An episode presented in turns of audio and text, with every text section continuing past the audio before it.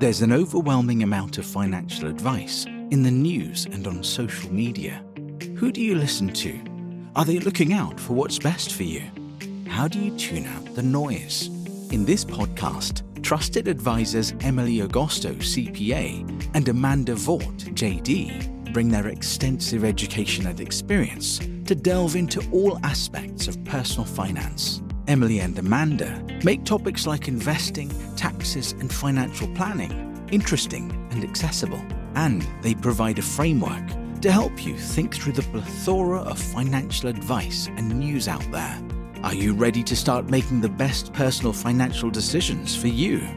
Welcome to Connecting the Dollars with Propel Financial Advisors. Hello, Amanda. Hey, Emily, how are you? Doing well. How are you?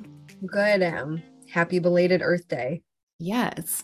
On that note, um, Amanda did her second annual Earth Day webinar earlier today, and it focused on ESG and um, green investing, and it was really interesting. So she's going to give a quick overview, and then we will post the actual recording on our show notes. And um, yeah, so you can listen at your at your leisure.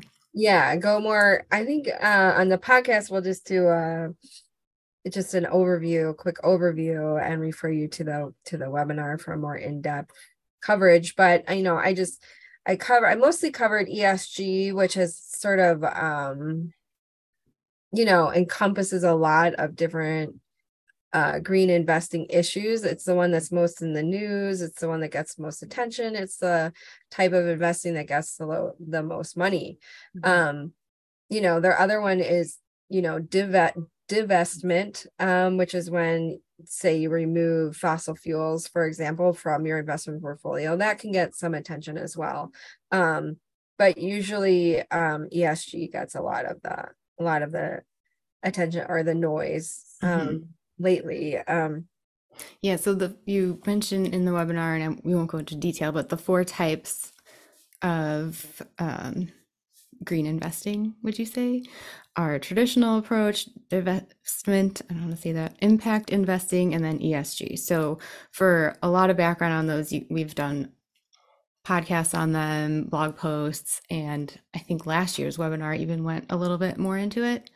So we'll link all yeah, those. Yeah, yeah um and that's that's fine. And then in um uh i covered the example of tesla who was in the news in 2022 because the s&p 500 removed them from their esg index um, and went through the reasons why they did that um, how they approach esg investing in their index um, depending on the investment product the way the index is constructed is different um, but for that specific one, they compare the companies within the sector relative to each other. So for Tesla, it's considered in the consumer discretionary sector. So they compared it with other companies within that sector and determined that their ESG scores um, were not as strong as some of the other con- other companies in the sector. So they were they keep the best performing ESG within the sector. So Tesla didn't make the cut,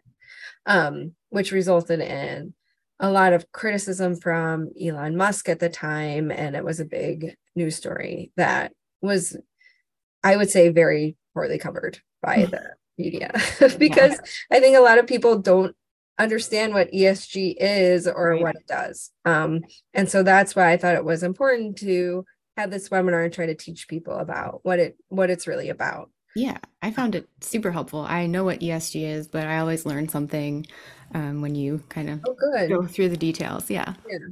Yeah. Um, and then I did say at the end um, in 2023, the S&P 500 is adding Tesla back into their ESG index because every year they they update it. It's, mm-hmm. it's always changing. Um, and so they haven't published the reasons why yet. So if they do before this is published, I, you know, I'll include those in the show notes um, to see what what has changed. Yeah, I'm curious too. Yeah, yeah. So um, and then uh, what else? I got into performance. So then mm-hmm. ESG performance uh, in 2022, a lot, well, maybe everything uh, performed horribly, right? Except for yes. energy companies. So a lot of um, ESG investment products will include, you know, oil, uh, or excuse me, they will exclude oil and gas or fossil fuel companies um, from their investments. So people thought, oh, that means they'll have bad performance. But if you get a pure ESG investment, you know, that doesn't just exclude oil or use a divesting strategy, it just uses an ESG strategy, right? Then it's going to be different, right? Yeah. So you had showed a slide in the webinar that um, I think it was a three-year comparison for the S&P 500, so the regular S&P 500 index and then the ESG index and that it outperformed the S&P I can't remember by how much annualized maybe like just a little bit less than 2%. It was almost one and a half percent. Okay. Average, yeah, over the last three years. Yeah. Okay. And that's pretty good considering what the market has been doing in the last three years. Um, and I guess to that point, um,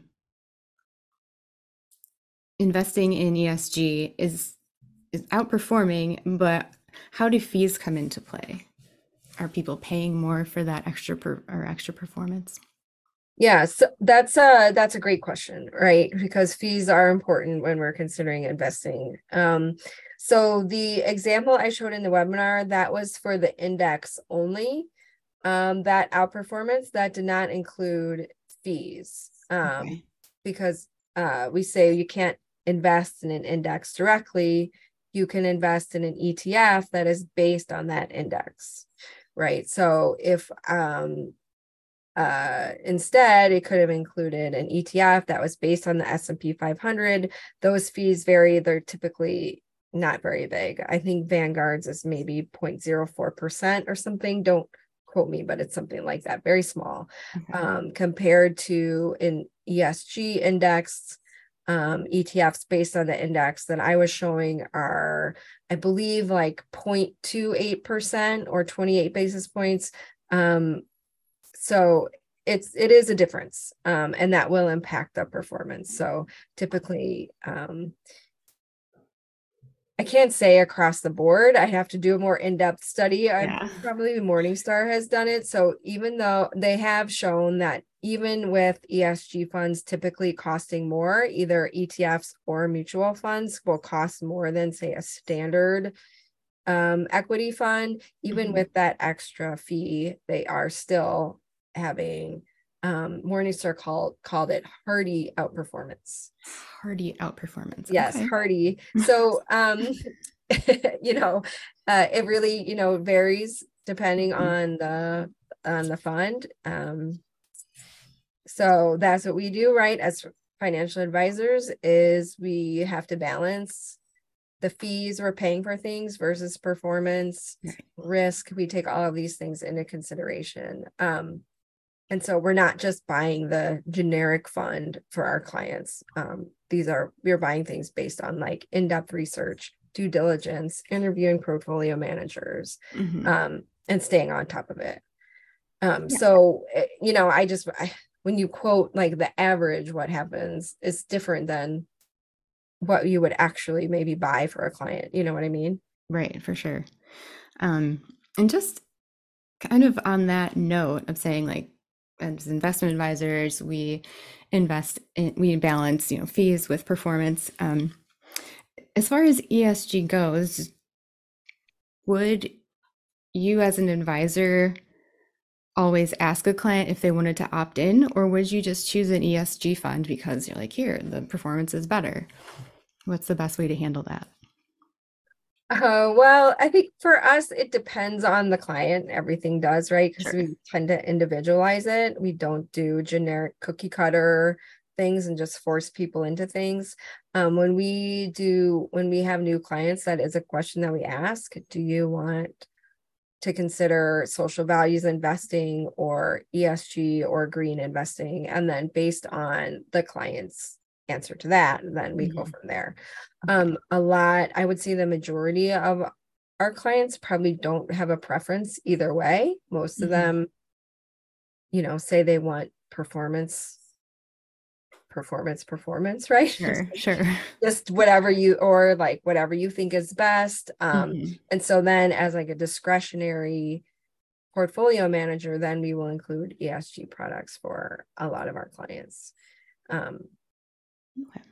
Yeah, it's in the news so much. I feel like you can't get away from learning what ESG is, and it's kind of gotten maybe a negative connotation in some ways. Um, so ESG is just a, it's not, it's not a pejorative word. It's just a descriptor, and so mhm, maybe yeah some people just either don't fully understand it or I don't know.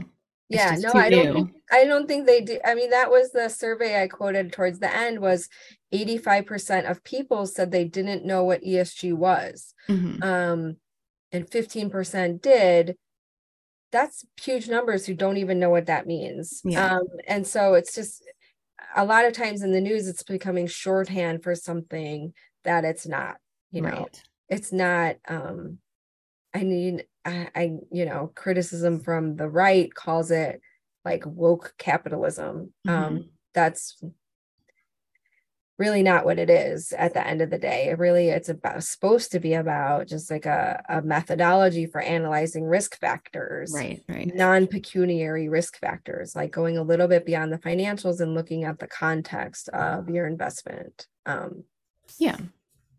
So you can just, as an investor, maybe you want to think of it as just potentially another way to diversify your portfolio.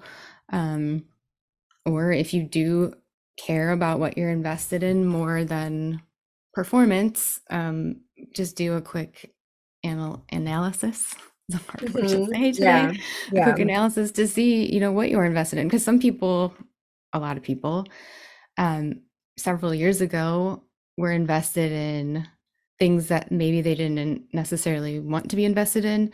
I know we had a lot of controversy with people being invested in uh what's the Philip Morris or in oh tobacco. tobacco or in firearms and it was just typical that that would that would be part of the portfolio because the performance was there but um they didn't necessarily want to be invested with that. So it's it's definitely a individual an individual decision but it's something you can always do.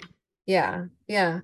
And uh, yeah, I think it's hard for I think it's hard for people too because a lot of people don't understand investing in the stock market in general and then trying to add this other filter of also adding in social values. It's like if you don't understand the investing, how are you going to know how to incorporate the social values on top of that, you know? yeah Um so hopefully you know we can provide a little bit of education around it um and help guide people through those decisions like oh Mhm. maybe i feel strongly about some like tobacco but is that an appropriate thing to consider in your investment portfolio?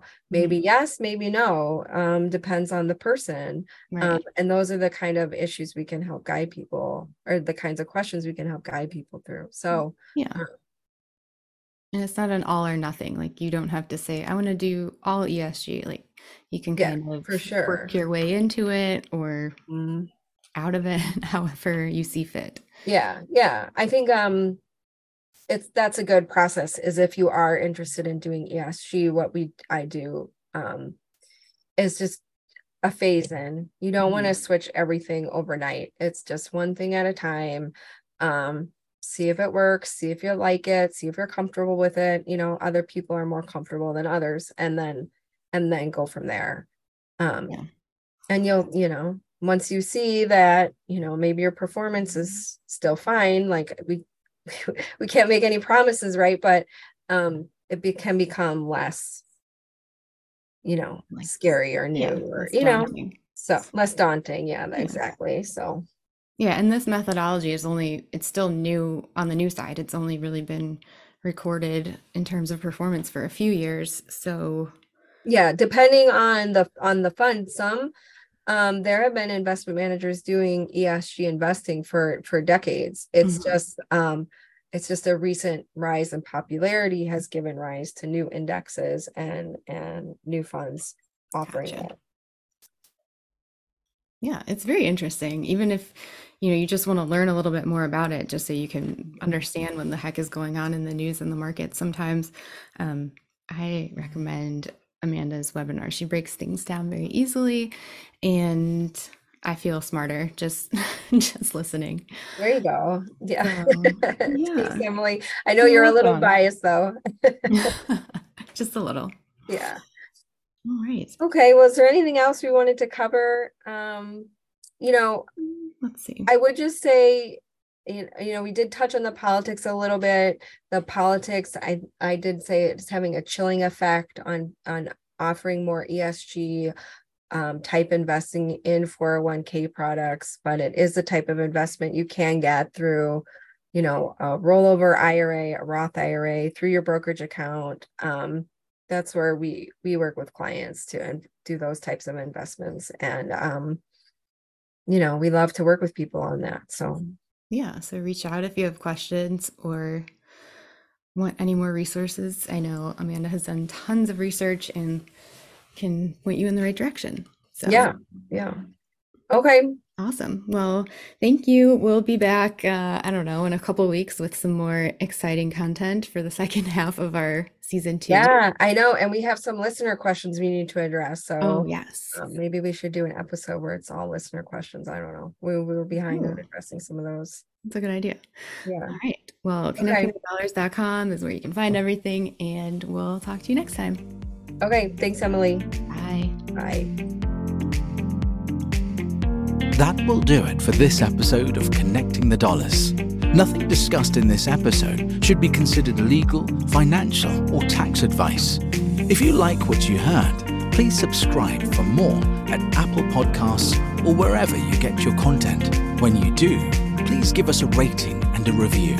To see the links we mentioned in our show, along with other great Propel Financial Advisors content, go to connectingthedollars.com. You can find our past episodes there and subscribe to our newsletter. And if you're still here because you have a general question, you can email us directly at info at connectingthedollars.com. Or if you're interested in working with us, click the schedule a consultation button on our website. Thank you for listening